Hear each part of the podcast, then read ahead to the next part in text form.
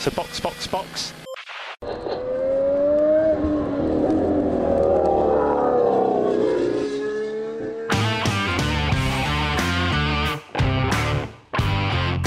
Olá! Sejam bem-vindos ao episódio cento e onze do Box, Box, Box, o original.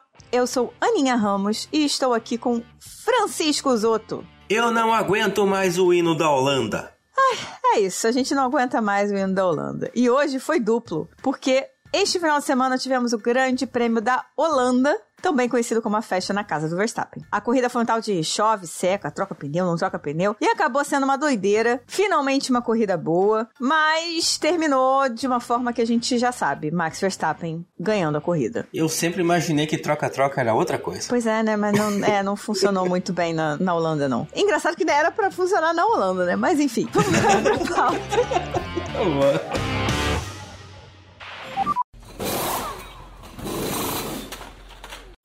Pódio, Max Verstappen, Fernando Alonso de volta ao pódio e a única surpresa do final de semana, Pierre Gasly em terceiro lugar. O vovô voltou!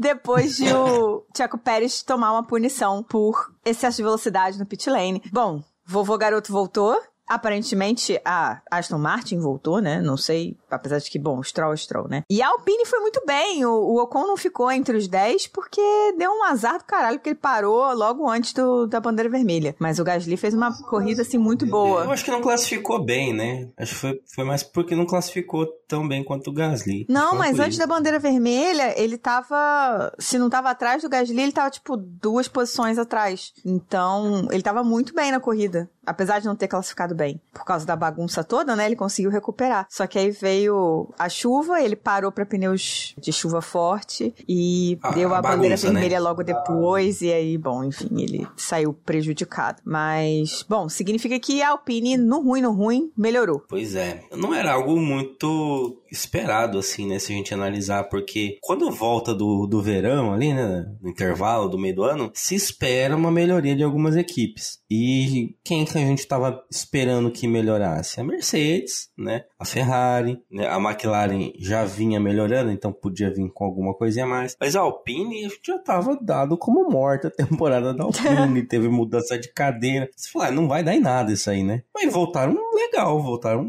voltaram bem. Tomara que continue. Eu gosto de ter mais confusão aí no meio do pelotão, mais dois carros ali brigando por pódio seria muito interessante.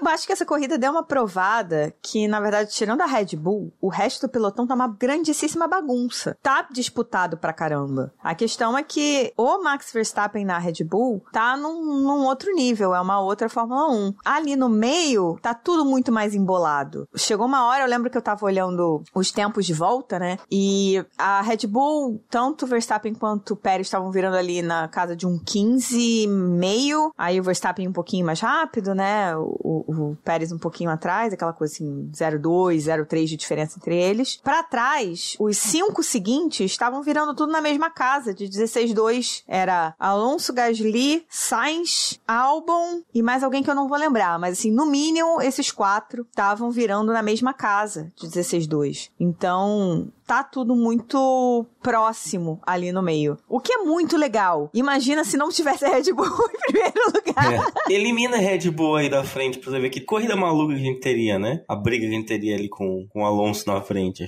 Seria incrível. E aí você trouxe um nome aí que chama mais atenção, porque não é uma equipe de meio de pelotão, mas de fundo de pelotão, que é a tal da Williams, né? Menino! A Williams volta e meia tá figurando no Q três e dessa vez com os dois carros. Os caras largaram muito bem. Incrível, né? A Williams teve uma atualização, agora eu não vou lembrar qual foi o G P que ela levou a atualização, a grande atualização dela, né? Pode ter sido Silverstone, mas eu posso estar errada. E o carro evoluiu muito, evoluiu muito. Claro, o Sargeant é um rookie, né? É um novato. Então tem outras coisas, né, nessa dinâmica, além de carro e até da própria performance dele. Mas o Albon, que já passou por Red Bull, já passou por AlphaTauri, AlphaTauri, já passou por AlphaTauri, já passou por D T M, M, né? É um cara que não é tão velho assim, né? Ele tem vinte e sete para vinte e oito anos, mas tem aí uma carreira que teve diferentes experiências, né? Então ele traz isso pra Williams e consegue colocar esse carro da Williams, que não é um carro com muito downforce, né? Pra fazer um, boas corridas, ter bons resultados, mesmo numa disputa com carros que, teoricamente, né, no papel são melhores, como Mercedes, Ferrari, McLaren, Alpine. A corrida do Albon hoje eu acho que só não foi melhor porque a Williams não quis. É, realmente.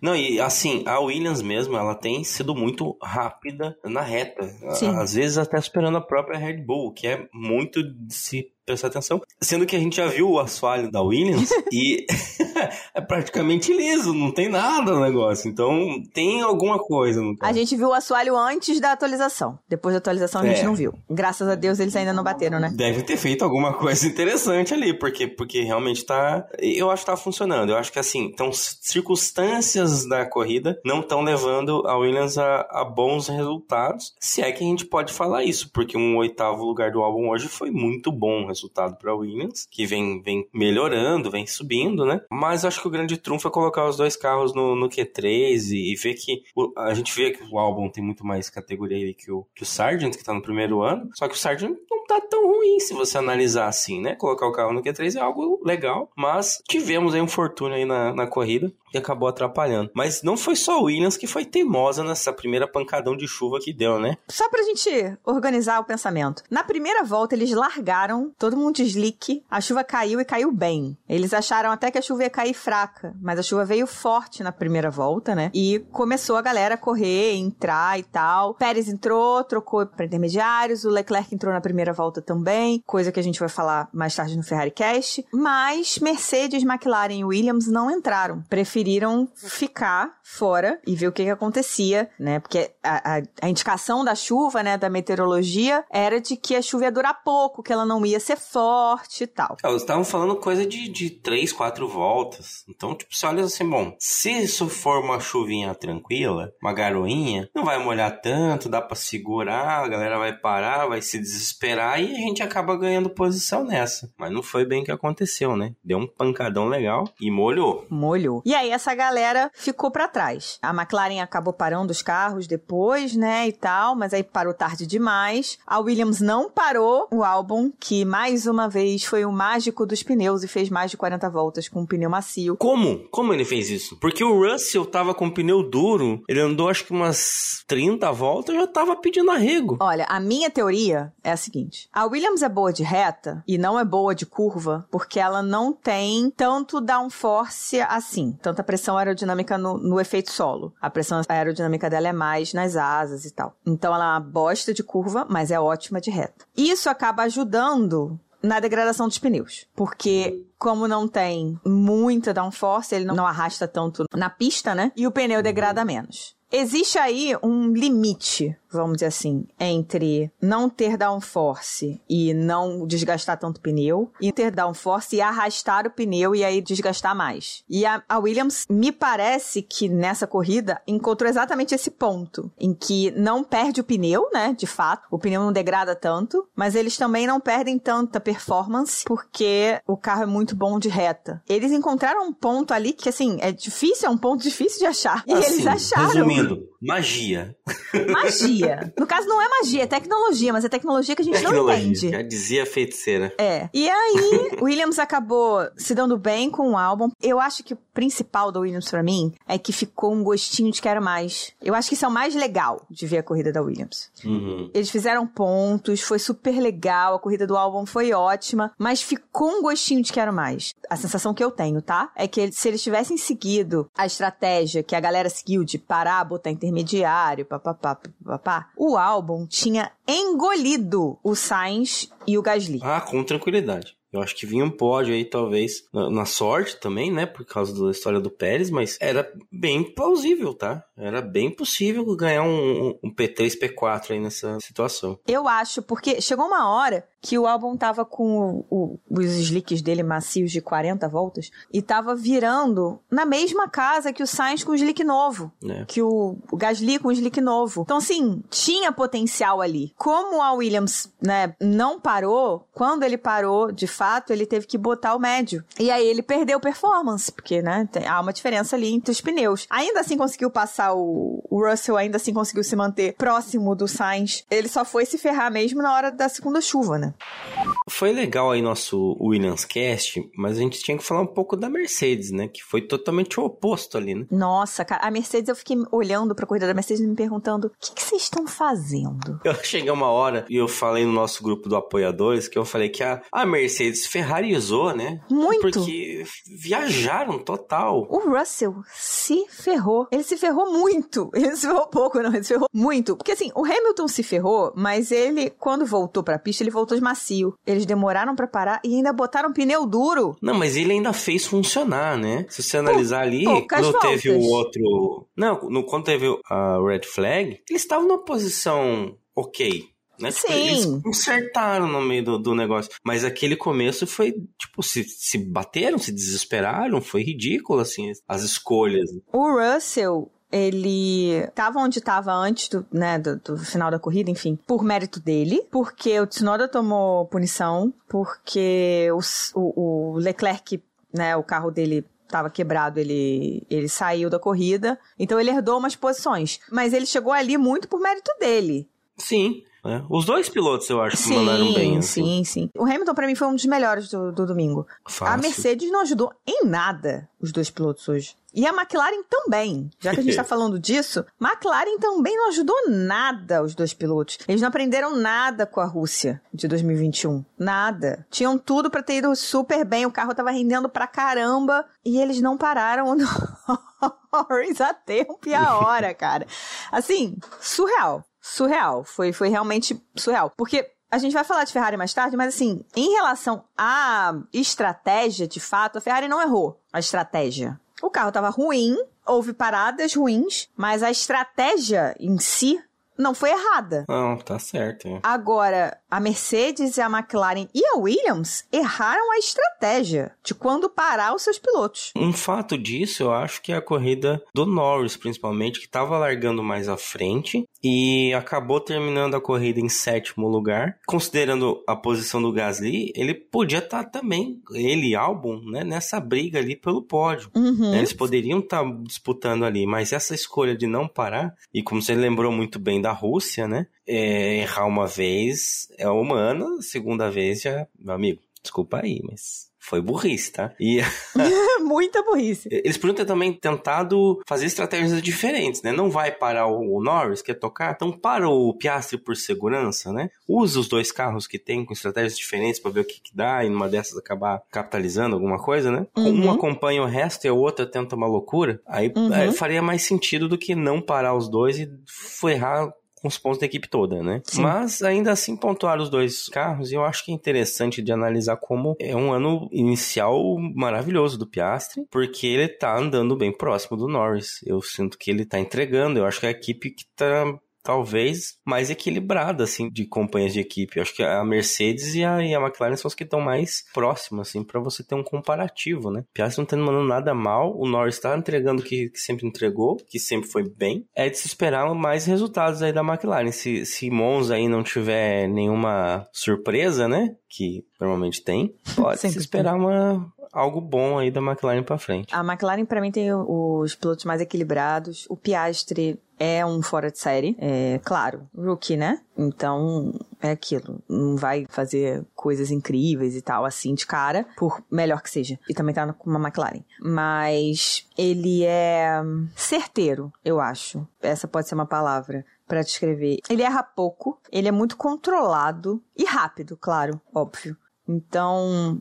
é um ótimo ano pro Piastri. A McLaren conseguir entregar esse carro, mesmo que seja agora pro segundo, né, pra segunda parte do campeonato, pro Piastri é uma vantagem incrível que ele tem de mostrar o que ele pode fazer, que ele já mostrou na, na Fórmula dois, né, na, nas fórmulas de base. É, e pra mim, ele vai ser melhor que o Norris. Assim, é possível. Vendo os dois pilotarem, o Norris vai perder essa posição de primeiro piloto na McLaren pra ele. É, não sei o que, que o Norris vai fazer da vida dele com isso, mas eu acho que vai perder sim. Não que... Aí, aí é aquela coisa, né? Não é que o Norris seja ruim. Ele não é ruim. Ele é um ótimo piloto. Mas eu acho que o Piastri é melhor. E tem tudo pra ultrapassar ele nessa brincadeira, né? Mas esse rolê da chuva durou poucas voltas, porque na volta onze todo mundo tava de novo no, no, nos boxes. Todo mundo parou, aí foi aquela loucura de novo. Gente, fazer live tweet de corrida com chuva é muita loucura. Eu não consegui acompanhar a evolução da galera, né? Das equipes, da, da lista mesmo de pilotos do, do grid. Porque, cara, tava tudo mudando, e aí um entra, outro não entra, meu Deus, isso é, isso é o, é o é a sequência final, vamos dizer assim, né? É, por enquanto, eu não sei porquê, não sei quem foi que não entrou e alguém entrou e...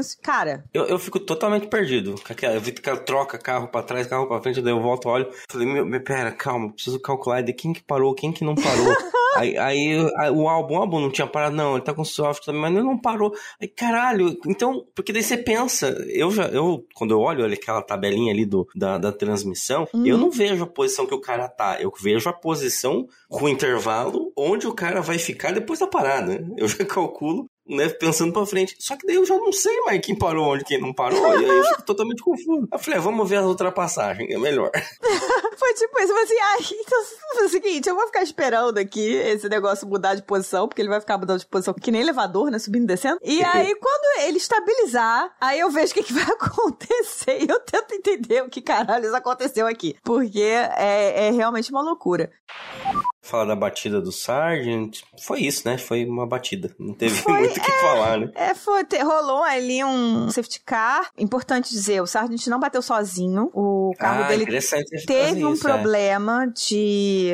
Na parte hidráulica, hidráulica, ele perdeu a direção. Power steering, que eles chamam. E aí o carro simplesmente foi sozinho pra barreira e ele bateu. Eu acho legal chamar a atenção pra isso, porque a galera já tava assim, ah, é porque ele bateu no Q três, já perdeu a posição, já é perdeu ruim. O lugar dele, é ruim, não sei o que. Blá, blá, blá. Um, que o cara é rookie, chegou no Q três, acho que pela primeira vez no ano, e ele fez o que ele tinha que fazer, que era arriscar, forçar, né, pra mostrar que ele podia fazer alguma coisa. A pista no Q três tava seca? Tava, mas ainda tinha pontos ali que estavam úmidos. Isso aumenta a chance de erro quando o cara tenta arriscar um pouquinho mais, quando o cara força um pouquinho mais, passa com a roda na linha branca, né, encostou ali um pouquinho mais na zebra. Então você tem um risco maior de errar, é, e foi o que aconteceu com o Sargeant. Eu não vejo o erro do Sargeant como, no Q três, como um erro brutal, um erro, sabe, ai meu Deus, ele é péssimo, ele é horroroso. Foi um erro de alguém que tá tentando provar o que ele pode fazer numa situação que era muito complicada. É, foi, é um erro honesto, assim, é, sinceramente, assim, mesmo que fosse uma, uma culpa dele, né, mas eu acho que a gente pode até trazer nesse ponto aqui, antes da gente ir pro FerrariCast, falar do Lawson, né, porque Sim. é uma situação muito, não é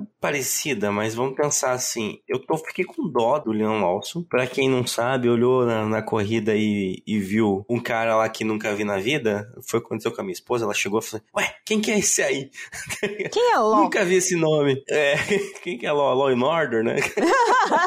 O fato é que a, a, a AlphaTauri agora tem mais piloto que ponto no campeonato, né? E não pode mais mudar piloto, tá? De acordo com a regra, ela já chegou na cota máxima de pilotos do ano. Ah, tem isso? Tem, tem isso. Ah. E ela chegou na cota de pilotos do ano. Se Mas der se alguma der treta... Quiser, vai ter que puxar o De Vries de volta? Vai puxar o De Vries de volta. E agora, Red Bull? E agora? Mas assim, é, pensa assim, você entrar num carro de Fórmula um pela primeira vez é emocionante. Você entrar num fim de semana de corrida é muito mais. Te largarem numa pista e falar, ó, classifica aí que amanhã você vai correr. Chove, seca. Chove de novo, seca de novo, batida, explosão, coisa laranja na arquibancada, sabe? Se fosse eu, já ia dar no muro na primeira curva. O cara, ele conseguiu segurar bem, terminou bem a corrida. Ele terminou em décimo terceiro. Terminou. Baita resultado para um rookie aí que nunca, né, tinha pego carro em fim de semana. Jogado no fogo, né? Total, eu achei que foi, foi muito bem. E é, é uma situação que, tipo, erros podem acontecer, a gente tem que abraçar eles. Ele mandou muito bem. É isso, eu acho que você falou sobre o, o Sargeant, você falou, acho que a parada certa, assim, a, a expressão certa, acho que foi um erro honesto. Porque tem aqueles erros que são idiotas, né? Mas o, eu acho que o do Sargeant foi um erro honesto no, no Q três, né? E na corrida não foi culpa dele. O carro simplesmente desistiu de virar o volante. Então, né? É, mas isso é uma boa deixa pro FerrariCast, viu? É, a deixa perfeita pro FerrariCast. Vambora.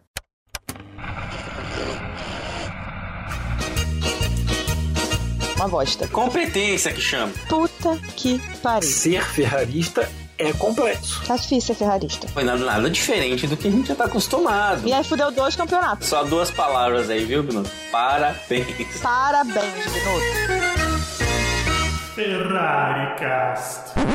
Bom, começamos o FerrariCast falando, então, exatamente do carro que não vira. Ah, puta que pariu, viu? Eu fico irritado por vários motivos. Primeiro motivo é quando começam a criticar o Leclerc na transmissão, tá? Os caras transformaram o cara num vilão, porque ele erra pra caralho, porque ele é um cocôzão, ele é um bosta, ele não presta. Basicamente foi isso que falaram na transmissão. Não é verdade, tá? O Leclerc, a gente já falou isso aqui em vários episódios, ele tá tendo que forçar muito mais na classificação pra tentar tirar alguma coisa do carro, porque o carro não presta. É uma bosta. Pra falar pouco. E aí, assim, aquela batida, eu não precisei nem ver o onboard pra falar. O carro não virou. Eu não vi, até agora, não vi o, o, o onboard. Pode... A, a, a Ana viu. Tenho certeza que ela vai me falar. Eu tenho certeza que quando ele bateu, ele tá com o volante virado todo pra direita. Ele bateu exatamente com o volante a noventa graus, virado todinho pra direita. Aí. Porque o carro tá um cocô. Não, não tem o que fazer. E tem uma coisa no, no Leclerc que, assim, eu sempre tento tirar um pouquinho, né? É, é difícil, claro, né? Quando você é fã, quando você tem uma, uma conexão, eu não sei explicar por que eu tenho essa conexão com ele, mas eu tenho essa conexão com ele. Eu acho ele, obviamente, um piloto incrível, né? É claro, mas não sei explicar direito o que acontece, mas eu tenho uma, uma conexão. E é difícil você tirar um pouquinho, né? Sair daquilo e olhar. Mas uma coisa que me aquece o coração, assim, nesse sentido de, tipo, eu não estou sendo injusta, ou eu não estou só passando pano, é que ele é muito crítico dele mesmo. Ele, Sim. inclusive, se coloca a culpa em momentos em que ele não tem. Então, quando Quando ele fala, cara, eu não tinha o que fazer, eu falo, ok, tá, a coisa tá feia. E o que ele falou depois da classificação foi exatamente isso. Ele fez a volta anterior, né, a que ele bateu, exatamente da mesma forma. E naquela volta que ele bateu, o carro simplesmente não virou, ou seja, deu um understeer, né, saiu de frente. E depois ainda saiu de traseira, quando ele tava tentando não bater, né, tava tentando recuperar pra pelo menos não, não dar com, com o carro na parede. Não teve o que fazer, ele virou passageiro, né, como diz minha professora de Muay Thai, você vira passageiro da agonia. É, porque se você fosse só o understeer, você entende que pode ter sido o acerto do carro. Mas quando você olha naquela saída da curva treze, que todos os carros perdem a traseira, e eles têm que consertar, você fala, pô, não deve, não, né? Não, não é acerto, tá ligado? Uhum. E aí se você fala, ah, deu understeer, vamos corrigir, dá oversteer, é o carro, porra. Não tem o que, sabe? Não Sim. tem o que fazer. E tem uma coisa, e aqui não é pra ser uma crítica ao Sainz, tá? É uma comparação entre os dois. Até porque eu acho que isso foi uma das coisas que exatamente fez com que o Sainz fosse o cara que o Binotto escolheu pra levar pra Ferrari. O Leclerc é o cara que vai forçar o carro além do limite. Ele fala isso N vezes, ele tem uma mentalidade muito parecida, se não for igual à do Verstappen nesse sentido, que é assim, baixou a viseira, eu quero ganhar. Todos eles têm essa mentalidade, mas alguns... E aí eu vou botar aqui Verstappen e Leclerc nessa conta, mas provavelmente o Hamilton e o Alonso também estão aí. Eles estão meio que cagando pro que o carro pode entregar, se é que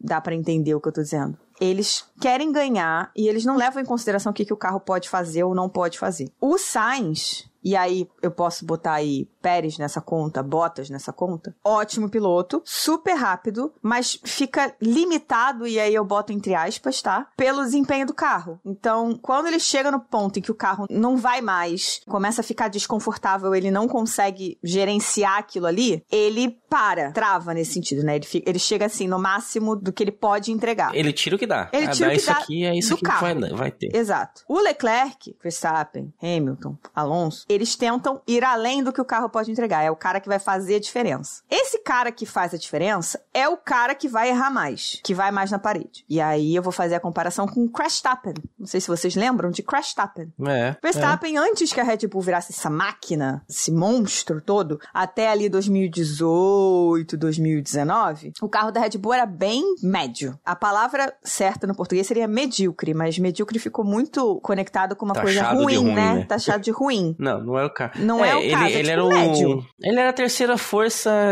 estagnada, né? Não, não, é. não, tinha, não conseguia ir pra cima e era um pouquinho ameaçado pelas demais. É, era tava isso. ali no meio, sabe? O Verstappen conseguia fazer o que ele conseguia fazer, ganhou corridas, etc, etc, porque ele forçava aquele carro além do que o carro podia entregar. O que fazia com que ele também batesse muito mais. Tanto é que ele era conhecido como Verstappen. A diferença entre o Verstappen e o Leclerc é que o Verstappen batia muito nos coleguinhas, o Leclerc bate mais na parede. Mas a sensação que eu tenho com o Leclerc hoje é essa. Ele teve um carro bom, que foi o do ano passado, mas a equipe tava uma bosta, né? Mas ele teve... dois mil e dezenove o carro era bom de reta, mas não fazia curva. dois mil e vinte era, uma, era um barco, não era um carro. O pior é que o Leclerc dá pra fazer apelido bem mais legal, que é o Leclerc. É, ele é Leclerc. dois mil e vinte e um já deixou de ser um barco pra ser um trator, né? É. Então assim, não, tirando o início de dois mil e vinte e dois, que foi quando ele fez três corridas excepcionais, e até em dois mil e vinte e dois ele teve outras corridas excepcionais, como a Áustria em dois mil e vinte e dois, ele não teve um carro realmente bom, como o Verstappen tá tendo esse ano. Ano passado... Não, não ninguém teve um carro bom como o Verstappen tem esse ano, né? Nem o Verstappen teve. Nem o Verstappen. Ano passado, quando a Red Bull e a Ferrari ainda estavam disputando alguma coisa, o Verstappen cometeu erros. A diferença é que os erros do Verstappen acabaram passando desapercebidos ou não fazendo diferença, porque a Ferrari estourava um motor, né? Acontecia alguma coisa que, por exemplo, na Espanha, no ano passado, o Leclerc ia fazer um Grand Slam. O Verstappen tava indo na brita, assim como foi o Sainz, porque os dois estavam forçando mais do que eles conseguiam entregar do carro. E aí, o motor do, do Leclerc estourou. Então, as pessoas não lembram que o Verstappen foi pra brita. Quem dera fosse agora, né, porra? Não ia fazer diferença. Assim como não fez ano passado, não ia fazer diferença esse ano. É. Não ia. Então, assim, fica essa coisa do errou, erra demais, sabe? Fica essa coisa. E a minha sensação é que o cara que tá... Leclerc hoje, né, eu acho que é o ponto que mostra isso, ele tá tentando tirar mais do carro. Ele vai conseguir fazer três poles, mas ele vai bater na parede também quando o carro não entregar o que ele precisa. Sim, sim. É, e é, é essa situação. Mas, ó, eu passei pano pro Leclerc, aí dessa vez eu quero passar um pouco de pano pra Ferrari também. Eu tô aqui pra passar pano pra Ferrari hoje, viu? Vou falar. Não, mas, é, é, que bom. Eu tô, já fui agressivo por causa do carro, né? Da, da situação do carro aí. Mas eu vou passar pano pro erro na parada. Sim. É, fica feio. Fica feio ali quando você vê que todo mundo parou naquele desespero. E todo mundo conseguiu uma parada decente, uhum. menos a Ferrari. Uhum. Tudo bem que isso aí já é uma recorrência nossa, a gente sabe. Mas, é... cara, foi primeira volta, tá ligado? Tipo, o pessoal tava... Ele nem tinha um chego de volta pro box ainda. A, a, o circuito ali, a, a volta dá o quê? um. Naquela hora, estava o quê? um e dezoito, um e vinte, uhum. a, a volta, né? Nem isso, eu acho, porque já tava começando a chover. Pois é, o pessoal juntar as coisas, voltar, acertar, colocar as coisas no lugar, sendo, né, pegar o, o, o cafezinho pra assistir a corrida, abrir o Red Bull, a latinha do Red Bull, demora ali até se situar, e aí assim, opa, tô parando, tô parando, tô parando, obviamente não deu tempo de, ó, galera, intermediário, vamos e tal, dá uma, uma, uma... o estranho foi só a Ferrari ter acontecido isso, é. apesar que aconteceu uns enrosquinhos aqui e ali, mas foi tudo dentro da casa da normalidade, a Ferrari deu aquela, aquela passada. Eu meio que falei, ah, ok. Eu vou continuar a sua passada de pano. A única equipe eu acho que parou, além da Ferrari, na primeira volta, na primeira, primeiríssima, é, foi, o, foi a Red Bull com o Pérez. O Pérez parou junto com o Leclerc, na mesma volta. Não, acho que teve mais um que parou. Pode ter tido mais um, mas eu lembro muito claramente do Pérez e do Leclerc. O Pérez... A Red Bull, né, fez o trabalho. Ok, perfeito. Não consegui... Eu tava até com o rádio do Pérez ligado. Mas tava, era tanto rádio ao mesmo tempo, naquele momento, que eu não consegui discernir o do Pérez. O do Leclerc, como eu tô muito acostumada a ouvir, eu discerni com muita facilidade. Não, bastante gente parou. Parou a Alpine, parou a Haas, parou vários aqui. Beleza, mas eles pararam atrás do Leclerc. Atrás do Leclerc, aham. Uhum. E aí, quando o Leclerc entrou, ele avisou. Ele avisou, ele já estava assim, entrando no pit. Por quê? Porque quando eles largaram, a chuva começou fraquinha e tal, a galera tava assim, ah, vai chover, mas vai chover fraco, pá, não sei o quê. Quando os primeiros começaram a passar pela entrada dos boxes, a chuva caiu. Quem passou pela entrada dos boxes se ferrou. Os primeiros, né? Aí você tinha Verstappen, você tinha Alonso, Sainz, não. Alonso, Norris. Então, essa galera se ferrou, porque a chuva caiu logo depois que eles passaram pela entrada do box. Quando o Leclerc entrou na... na reta e viu a chuva, ele não pensou duas vezes, ele só virou o volante e entrou. Porque ah, ele viu então, o estado é, da chuva e falou assim, não vou dar a volta toda de novo. Eu vou perder muito mais tempo dando a volta inteira nessa chuva, vou correr muito mais risco dando a volta nessa chuva de slick do que se eu entrar agora e ficar parado esperando eles botarem pneu. Então ele já virou o volante, avisou na hora que entrar, mas nessa ele já estava na boca da, da entrada do pit. A Ferrari podia já estar preparada ou, né, semi-preparada para isso, visto que, né, tinha uma chuva chegando, claramente. Podia, podia. Acho que, por exemplo, a Red Bull estava. Mas, dado que o Charles só avisou na hora que entrou, que foi uma decisão realmente de última hora dele, foi a decisão certa, tá? Tanto é que ele saiu de nono para sétimo, ou sexto, agora eu não me lembro. Uhum. Então, foi a decisão certa, mesmo com a demora na parada. Você consegue entender que é uma questão circunstancial. Claramente uma questão circunstancial, como, sei lá, se os dois estivessem muito colados, acabou de largar e precisa fazer um double stack, sabe? É uma questão circunstancial. A minha sensação com a Ferrari hoje, na situação, na parada do Leclerc, foi que foi uma situação, foi uma questão totalmente circunstancial. É, o Leclerc acertou, ele não errou. Ele ia perder muito mais se ele desse a volta, ia correr muito mais risco de fazer uma volta numa pista extremamente molhada com pneu slick, enfim, tudo isso. E a Ferrari não estava pronta e correu para socorrer, vamos dizer assim. E ele ainda assim ganhou posições nessa sim, brincadeira. Sim. O problema mesmo foi a situação do assoalho, né? Foi. O danificado foi pro cacete mesmo, porque ele começou a perder posição, perder posição, e foi caindo, caindo. Ele teve uma briga até legal com o Liam Lawson, que a gente falou agora há pouco. Foi legal, né? Ah, passou e voltou. Só que quando a gente lembra, né? Ah, era a primeira corrida do Lawson. Numa AlphaTauri. O carro tava insustentável, né, cara? Não, eu não sei por quê que a Ferrari não parou o Leclerc assim que eles perceberam que estava com problema de downforce. Quando, eu acho que foi o Alonso, passou o Leclerc, ele não conseguiu fazer a curva, ele fez uma tomada super, super, super aberta, assim, numa curva, que não fazia o menor sentido. E aí eu olhei pra aquilo e falei assim, e aí o Alonso passou por dentro. Assim, cara, tem alguma coisa muito errada com esse carro, que não é só a asa dianteira. Porque aí eles já estavam, aí foi quando eles falaram, ah, não, porque tem problema na asa dianteira e tal, não sei o quê. O Sainz chegou nele, a Ferrari, né, passa o Sainz corretamente, né, o Leclerc com dano, o Sainz vai ficar preso atrás do Leclerc, por quê? Passou, o Sainz passou o Leclerc, beleza. Quando o Leclerc que parou de novo e trocou a asa e voltou, continuou com problema, aí é que eu acho que a Ferrari se ligou que tinha é, é, que tinha outra coisa, que não era só a asa, sabe? Eu acho que essa, esse for, essa foi a questão da Ferrari. Não que eles pudessem fazer qualquer coisa com problema de assoalho, tá? É, não teria o que é. fazer. Mas, de repente, sabendo que o problema era do assoalho, enfim, de repente, sei lá, tinha parado quando, sabe, tinha tirado o carro da pista antes, porque assim, ele ficou na pista, ou o Sainz ficou em Spa, que ele tava com aquele buraco do lado do, do carro e o carro não andava e ele foi sendo engolido. Foi a mesma coisa, o Leclerc passou pela mesma coisa. Ele tocou no Piastri. Quando a chuva caiu, logo antes dele entrar na, no pit, ele e o Piastri se tocaram. Quer dizer, os dois de slick, a chuva caiu naquela hora, não sei nem como é que o Leclerc segurou o carro, porque eu tava na onboard, o carro dele quase rodou sozinho ali por causa da chuva, e ele segurou e deu um toquinho bobo, bobo. E a asa, o lado esquerdo da asa foi embora. E ele passou por cima desse lado esquerdo da asa, desse, desse pedaço da asa. E esse pedaço da asa ficou preso no assoalho. Foi esse o dano que ele teve. E aí ele perdeu, começou a perder pressão aerodinâmica. Então assim, primeira volta ele já tava com dano. Eu fiquei impressionado de outros carros também não, não sofrerem assim. É, sofreram, todo mundo. Deu pra ver que a galera tava desesperada. Hamilton, acho que é um caso bem gritante de como ele reclamou pra segurar o carro e tudo. Mas você via, né, que não dava pra segurar. Era muita chuva, assim. Essa é a diversão da corrida na chuva, né? Uhum. Sim. Não é divertido pra quem é tá surpresa. Dirigindo uma Ferrari que já é desbalanceada sem chuva, né? Você imagina com chuva. E no caso ali com o Leclerc, ele tava... Quando a chuva caiu, legal, legal.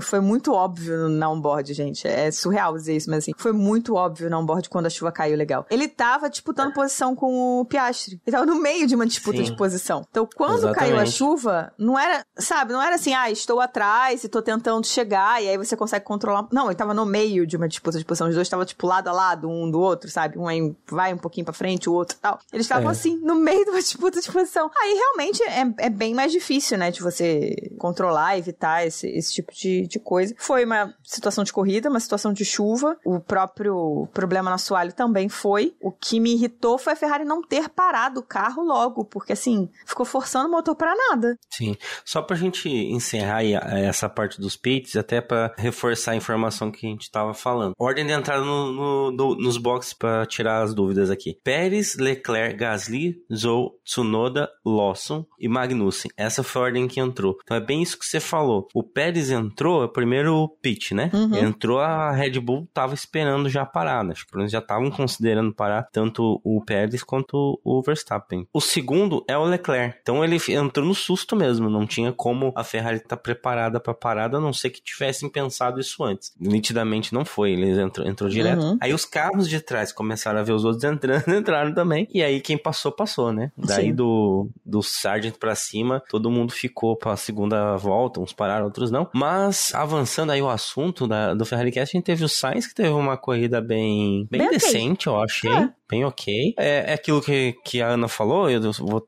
tenho que concordar contigo, Ana, que é, é, é o que dá pra entregar, né? Sim. Você vê que ele não conseguia tirar mais do carro, não ia pra frente, ele falou, eu vou, é, a corrida é pra isso. Ele não tretou muito com o Alonso, né? Perdeu pro Gasly a posição. Nossa, perdeu feio. E aí eu, é interessante de ver como a, o Gasly andou bem esse fim de semana. Uhum. Eu dou mais mérito pro Gasly, pra Alpine, do que reclamar porque o carro do Sainz tava uma bosta, porque a gente já sabe que é aquela bosta mesmo. Uhum. Agora, a briga do Sainz pra manter a posição contra o Hamilton no, na última volta, eu tava assistindo de pé. Eu tava tensa. Que desespero, meu Aquelas Deus do céu. Aquelas duas últimas voltas ali com o Hamilton na, na bunda do Sainz, eu fiquei, puta que pariu. E, eu não esperava um ataque do Hamilton na penúltima volta, tá? Porque aquele negócio da bateria, ele falou, uhum. ele vai segurar pra última volta. E deu pra ver, porque teve uma hora que eu achei que ele ia entrar na traseira do Sainz. Sim! Eu fiquei assim, meu Deus do céu, vai os dois pra brita. Nossa, foi muito pegado aquilo ali, foi, foi bonito de ver. E o Norris tava na espreita também, né? O Norris tava só esperando. O Norris tava assim, eles ah, vão vai se dar bater. Uma bosta, eu vou... Vai dar uma aposta, eu vou pegar essa posição. Então, bem assim. O Sainz defendeu muito bem. Defendeu muito bem. Se tivesse mais uma voltinha... Sabe aquela... Lembra do Sainz na... em Monza com o Gasly? Uhum. Que ele ficou tipo, ai, mais uma volta e eu passava? Então é tipo isso, o Hamilton com ele agora, né? Mais uma volta e o Hamilton passava ele. Mas mais uma ele volta, defendeu ele não segurava, cara. Muito ele não segurava. Bem. Ele defendeu muito bem. Acho que aquele foi o momento dele na corrida. Porque o restante da corrida dele foi assim... Tô aqui, tenho esse carro aqui pra entregar, isso aqui... Velocidade de cruzeiro ali, é, vamos que vamos. Ficou velocidade de cruzeiro. Chegou, ah, depois que o Alonso e o Gasly passaram ele, ele tava ali na, na velocidade de cruzeiro, sabe? É isso aqui que eu vou conseguir fazer e tal. Mas aquele momento ali, ele, ele segurou muito bem o Hamilton. E fez o que dava pra fazer com aquela Ferrari. Que a Ferrari realmente, esse final de semana, tava, ó... uma bosta. Quer dar uma geral e como é que ficou o campeonato agora? Porque deu uma, uma apertada no, na briga pra baixo, né? Mas é, o Verstappen disparou mesmo, né? O Verstappen não tem, não tem pra ninguém, né? O Verstappen, ele vai ganhar o campeonato de, de construtores sozinho. Ele tem trezentos e trinta e nove pontos. O Pérez tá com duzentos e um. Curiosidade aqui, posso fazer uma curiosidade? Uhum. A Ferrari tem duzentos e um pontos no campeonato. Ai, ai, que destreza. Aí tu pega aqui, ó. O Hamilton tá com cento e cinquenta e seis pontos. A Mercedes é a segunda colocada, né? Então, o Hamilton tá com cento e cinquenta e seis, o Russell tá com noventa e nove. Então, você vai dar aqui duzentos e cinquenta e cinco pontos pra Mercedes. O Verstappen sozinho tem trezentos e trinta e nove. Sim, é. A Mercedes tem metade dos pontos da, da Red Bull. Uhum. E ainda assim, só o Verstappen ganhava o campeonato do, do, do resto, né? É, o Verstappen ganhava o campeonato de construtores sozinho. O Alonso, acho que a gente precisa falar assim, que o Alonso fez uma corrida muito boa, depois de a, de a Aston Martin ter tido problemas, né, nas últimas corridas antes da, antes da parada. Eles fizeram um teste, eu não sei qual foi o assoalho que eles usaram, tá? Mas na, no treino livre dois, se eu não me engano, eles colocaram o Alonso com, a, com o assoalho antigo e o Stroll com o assoalho novo. E o Alonso foi muito melhor do que o Stroll. Ah, mas aí é o parâmetro, né? Não, sim, é claro, ele sempre... Mas assim, foi... foi Foi ainda mais, né? A, a distância foi ainda mais discrepante. É, Eu não sei se eles correram com assoalho antigo, tá? Não sei qual foi o assoalho que eles escolheram. Mas eu sei que eles fizeram esse teste. Então, é possível que eles tenham escolhido voltar pro assoalho antigo, né? E, e aí o Alonso conseguiu essa, essa recuperação. Que foi uma puta numa corrida dele, realmente foi um dos melhores. Pra mim, os melhores do final de semana foram Gasly, Alonso, Albon e Hamilton. Tranquilo, tranquilamente. Já que estamos falando disso, vamos para melhor, pior e decepção. Eu sei que você falou vários nomes, mas eu queria escutar um só seu. Só um? Então se eu tiver que escolher, e aí eu vou escolher um pouquinho com o coração também, eu vou de Albon. Bom. Eu acho que ele só não ficou mais à frente porque a Williams deu uma erradinha, assim. É, não, eu, eu ia passar um pano pra mim, mas não. A Williams errou de deixar ele na pista tanto tempo. Sim, ele é mágico dos pneus e tal, não sei o quê, mas assim, é... ele podia ter, ter parado e botado o intermediário e podia ter feito a estratégia dos outros, né, e ter continuado assim na mesma tocada dos outros, porque ele tinha ritmo, o carro claramente tinha ritmo pra isso, ele não precisava de uma coisa diferente, sabe? É. E quem foi o melhor pra você? Eu concordo que o Albon mandou muito bem, eu até pensei em votar nele, mas eu vou de Alonso, que o vovô, na circunstância certa, ele vai ganhar a corrida esse ano, ele só precisa tirar o, o Verstappen do caminho. Cara, podia ter sido essa, viu? É, se você se largar, ó, você pode ganhar, mas você vai ter que passar do, do Pérez, não importa o carro, ele vai passar passar do Pérez, uhum. Ele vai ganhar. Ele tá com sangue nos olhos, dá pra ver que ele tá, tá com muito pra entregar na Fórmula um ainda, e ele consegue. Então, esse foi um desempenho perfeito. Ele quase conseguiu hoje, cara. A relargada, ele ficou assim, muito perto do Verstappen. Muito perto do Verstappen na relargada. Ele relargou muito. É, na entrevista ele falou, ele falou ah, que eu, eu vi que não ia dar, eu vi que não ia dar, mas foi por pouco. Ele relargou muito bem depois da bandeira vermelha, mas muito bem mesmo. Só que assim, é aquilo, né? A Red Bull é outro patamar. É. Contrapartida, eu já posso votar o meu pior? Pode. É o companheiro de equipe dele, o Stroll. Justo. Por um incrível que pareça, o Stroll terminou em décimo primeiro essa corrida. Não entendo como,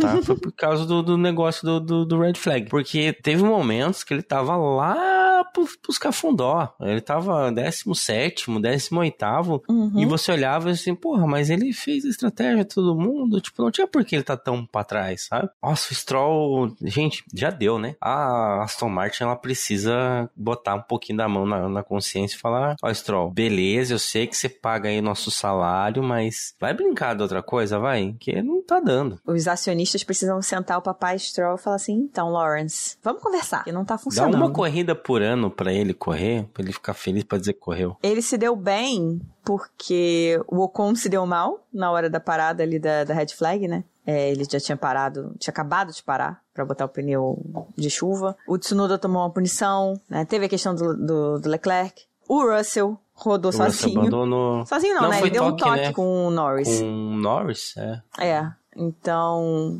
ele teve que entrar nos pits, enfim, abandonou. O Bottas rodou. O Bottas é. rodou. Então, assim, ele acabou... O Zhou também, né, bateu e tal. Então, ele acabou ganhando ali umas posições por causa disso tudo, né? Inclusive, foi o que recuperou a McLaren. Se não fosse essas confusões todas também, a McLaren, pelo menos o Piastri, tinha ficado fora dos pontos. É, ele ganhou cinco posições nesse rolê todo. Pois foi... é.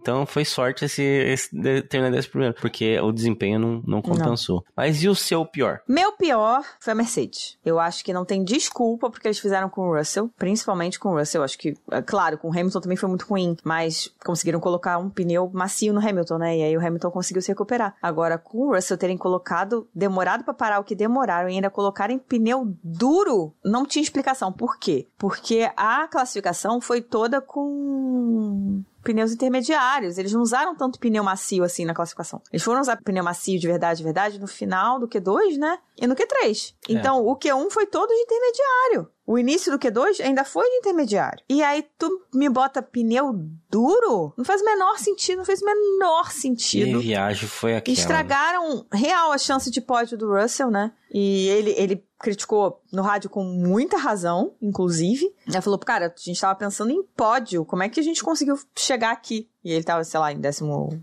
sexto, eu acho, na hora. Então, pra mim, pior foi a Mercedes. É, o Hamilton tirou água do...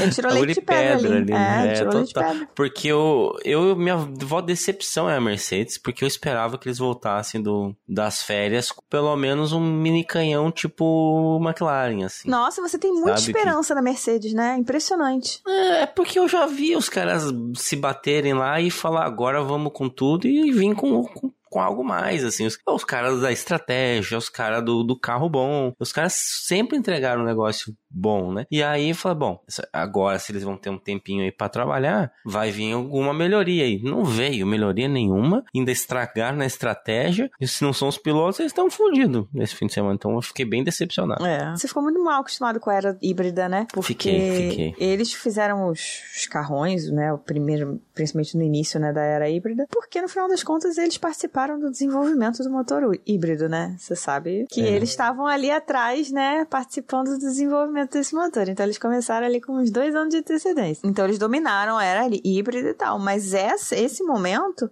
depois dessas mudanças de aerodinâmica, eles pecaram pelo ego deles. Eles tentaram uma coisa, uma inovação em dois mil e vinte e dois, ok, acho justíssimo. Erraram, se mantiveram no erro esse ano. E agora eles têm que dar um jeito de tentar recuperar alguma coisa. Mas, assim, é muito diferente do que a McLaren fez, porque a McLaren, ela... começou o ano já dizendo, olha, esse aqui não é o nosso carro. A gente veio pro teste, mas o nosso carro não, não é isso, assim, assim, não, não tá finalizado. A gente ainda tá desenvolvendo coisas. Usaram, obviamente, dados desse, do, do teste de inverno, viram o que a Red Bull tava fazendo, viram o que a Aston Martin tava fazendo e conseguiram desenvolver as peças pra esse grande pacote que veio, né, em Silverstone e, porra, virou cento e oitenta graus aí o, o desempenho da, da McLaren. Mas a McLaren já tinha uma base, vamos dizer assim, de chassi, por exemplo, que contemplava ter side pod, por exemplo, né? Que contemplava algumas coisas que o chassi da Mercedes não contempla. O chassi da Mercedes tem que ser muito diferente do chassi da McLaren, da Ferrari, da, da Aston Martin, para ter aquele projeto de zero pods ou quase zero pods que eles estavam no início desse ano. Tá muito mais difícil de você virar o jogo assim. Pro ano que vem eles podem virar? Podem. Pro ano que vem, sim. Assim como a Ferrari tá falando que vai fazer um chassi completamente novo, a Mercedes pode trabalhar com isso, realmente. Vai ter que trabalhar com isso, né? Não é possível, né? Acho que vão ter que engolir o orgulho e mudar a porra toda. Pro ano que vem, ok. Pra esse ano é muito difícil que eles consigam dar um pulo tipo McLaren.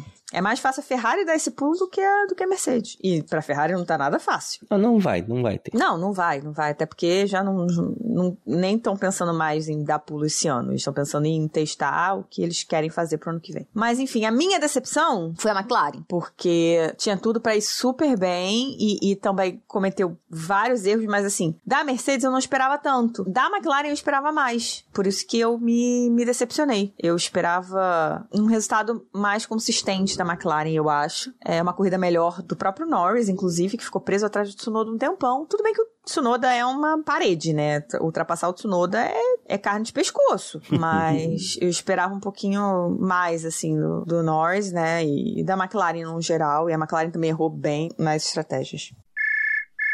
Alô, alô, Juliana Miyahara aqui para falar sobre melhor, pior e decepção. Vou falar um pouquinho sobre o que achei dessa corrida, né? A gente teve uma corrida caótica, finalmente. Apesar da gente ter esse problema com os pneus de chuva extrema, a gente conseguiu fazer com que uma corrida com chuva funcionasse até certo ponto. E fazia muito tempo que isso não acontecia na Fórmula um, né? A gente não teve nenhuma corrida caótica nesse ano. Então foi legal, principalmente por ser em Zandvoort, que normalmente tem corridas muito chatas. Pra mim, o melhor foi o Max Verstappen, mas eu, eu, eu vou dar aqui um... um eu, vou, eu vou dar um empate técnico entre ele e Fernando Alonso, porque eu acho que o Alonso, ele começou o ano muito bem, com o carro muito na frente. O carro não evoluiu tanto quanto os outros, e eu acho que a distância dele pro Stroll foi uma das maiores, se não a maior, até hoje, né? Eu, eu acredito que o Stroll tenha tido problemas com o carro dele, então não sei se dá pra gente realmente comparar, mas o Fernando Alonso fez uma corrida sensacional, assim, realmente genial, assim, infelizmente, pro uma pessoa que não gosta dele tanto como pessoa, mas é, a gente tem que tirar o chapéu. E o Verstappen, ele mostra que a dominância dele é real, né? E não tem calcanhar de Aquiles. Ele, a combinação dele com a R B dezenove é impecável, então independe de clima, independe de caos, independe de configuração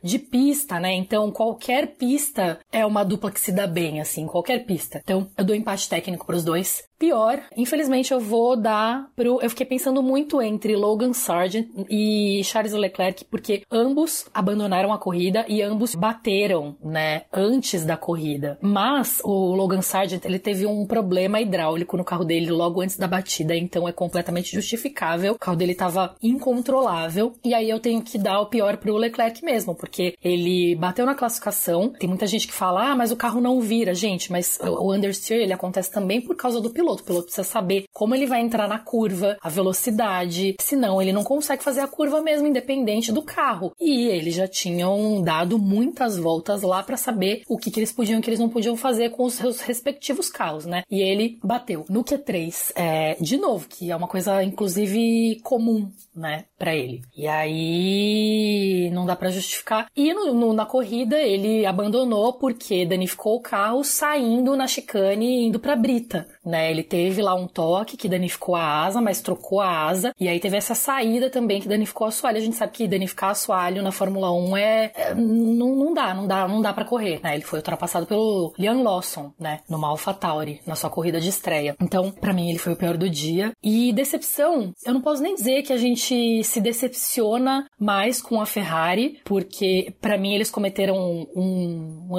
erro indefensável, que foi o pit stop do Leclerc pra colocar em Inter. Eles não estavam preparados, enquanto as outras equipes estavam. Todo mundo teve o mesmo tempo, né, pra se preparar, e eles não se prepararam. Mas até que eles fizeram direito a estratégia, né, ao contrário da McLaren e da Mercedes. Então eu acho que também vai... Eu vou dar um segundo empate aqui, que é Mercedes e McLaren, que tinham chances de pontuar muito mais e não o fizeram, por causa de um erro de estratégia no início da corrida mesmo, quando começou a chover. Eu queria só fazer um adendo aqui, como o torcedor do Carlos Sainz, acho que eu tenho esse direito. Pra mim, ele fez uma corridaça, corridaça. Teve muita gente, né, que fez corridas excepcionais. Gasly foi bem, apesar de achar também que é porque o ritmo da Alpine tava muito bom. Mas o Carlos Sainz, ele, é, se vocês não sabem, ele tava usando no último stint pneus Inters da classificação, que estavam destruídos, assim. Então ele ter conseguido segurar o Lewis Hamilton aquelas voltas com um ritmo melhor que o dele, obviamente, porque o pneu dele tava horrível, ter segurado, não ter errado na chuva, pra mim foi... Acabou a corrida com a cereja no topo do bolo, assim. Fora que a Ferrari tava muito mal o fim de semana inteiro, né? Ficou fora do top dez nos treinos. Ele não fez o primeiro treino. Quem fez o primeiro treino no lugar dele, porque é uma coisa que o time precisa, é obrigado a fazer, foi o Robert Schwartzman. Enfim...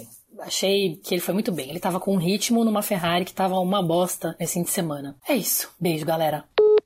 Bom, nessa nossa repaginação dos nossos planos de apoio, vocês já sabem que temos aí quatro planos de apoio que agora estão renomeados com as pistas mais importantes, sagradas, icônicas, icônicas da Fórmula um, né? O nosso plano Monza, plano Silverstone, plano Interlagos e... Claro, o plano Mônaco. Com esse revamp dos nossos planos de apoio, a gente também traz um quadro novo para os nossos apoiadores, que é o Volta Rápida. Então, nossos apoiadores, qualquer plano, não tem discriminação, podem mandar um áudio menor que o tempo da volta mais rápida. E quem mandar primeiro...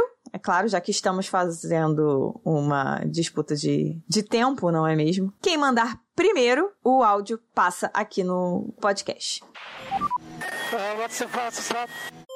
No caso de hoje, o tempo a ser batido é o de Fernando Alonso, de um minuto, treze segundos e oitocentos e trinta e sete milésimos.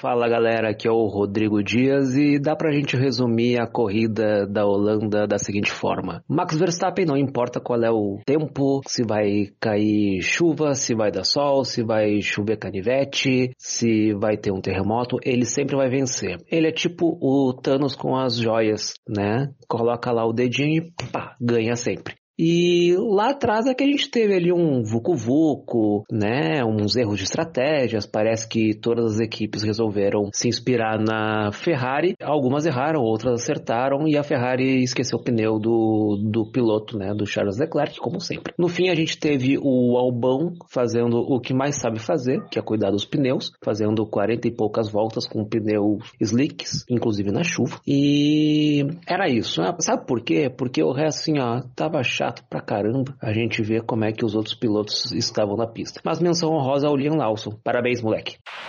So, box, box, box. tá aí, então vamos já aproveitar que estamos falando com os nossos apoiadores e agradecer aos apoiadores do Plano Monza, com aquele agradecimento de coração, e agradecer aos demais apoiadores como o Leonardo Fernandes, Hugo Costermani, Thaís Costa, Leco Ferreira, Fernando Jambeiro, Rodolfo Tavares, Bruna Soares, Carol Polita, Jaime de Oliveira e Diogo Moreira. Isso aí, galera, muito obrigada. E pra quem quiser falar com a gente, estamos no Twitter e no Instagram, arroba CastBoxBoxBox. Também estamos no YouTube, em Podcast Box Box Box. Nossos episódios estão lá, em versão vídeo, sem nossas carinhas, porque a gente ainda não tomou essa coragem, mas o áudio tá lá. E quem quiser mandar mensagens maiores do que um tweet, sempre muito bem-vindas. Estamos em podcast box box box arroba gmail ponto com, que é nosso e-mail, e também a nossa chave do Pix. Então, se você quiser mandar uma contribuição avulsa, não tá podendo, não tá querendo, hum, não quero dar idinha todo mês pra esses caras, não, mas quero dar uma ajudadinha esse mês, nossa chave do Pix tá aí. E também, pra nos ajudar, aumentar nosso engajamento, avalie a gente no seu reprodutor de áudio. cinco estrelas, thumbs up, cem pontos, dez pontos, o máximo aí que o seu reprodutor permitir, beleza? Então é isso, Zoto. Semana que vem tamo aí com Monza. Eu sei que a Ferrari Segunda não tá ajudando, corrida favorita, mas é Monza, cara, meu coraçãozinho, eu queria estar tá lá de novo. é, é complicado porque eu, eu anseio por Monza a, o ano inteiro, mas daí chega lá, a gente sabe que a Ferrari não tá com tudo, dá um, corta um pouquinho o coração assim, mas tudo bem, né? Pelo menos é sinal de que a gente pode ter uma corrida maluca, porque Monza às vezes nos proporciona isso. Quem sabe acaba a sequência do Verstappen? Quem que agora sabe? Ele tem nove vitórias, ele é tão grande quanto o Vettel e, e Ascari, né, nas, em sequências. Então, se ele vencer, pode ir pra dez e se tornar, né, o sequenciador isolado. Ou pode ser que, sei lá, o Magnussen vença. Imagina. Eu Monza, apostaria, né? no, no Albon. Albon. Ah, seria bom, seria bom. Então é isso, gente. Box, box, box. Vambora. Até semana que vem.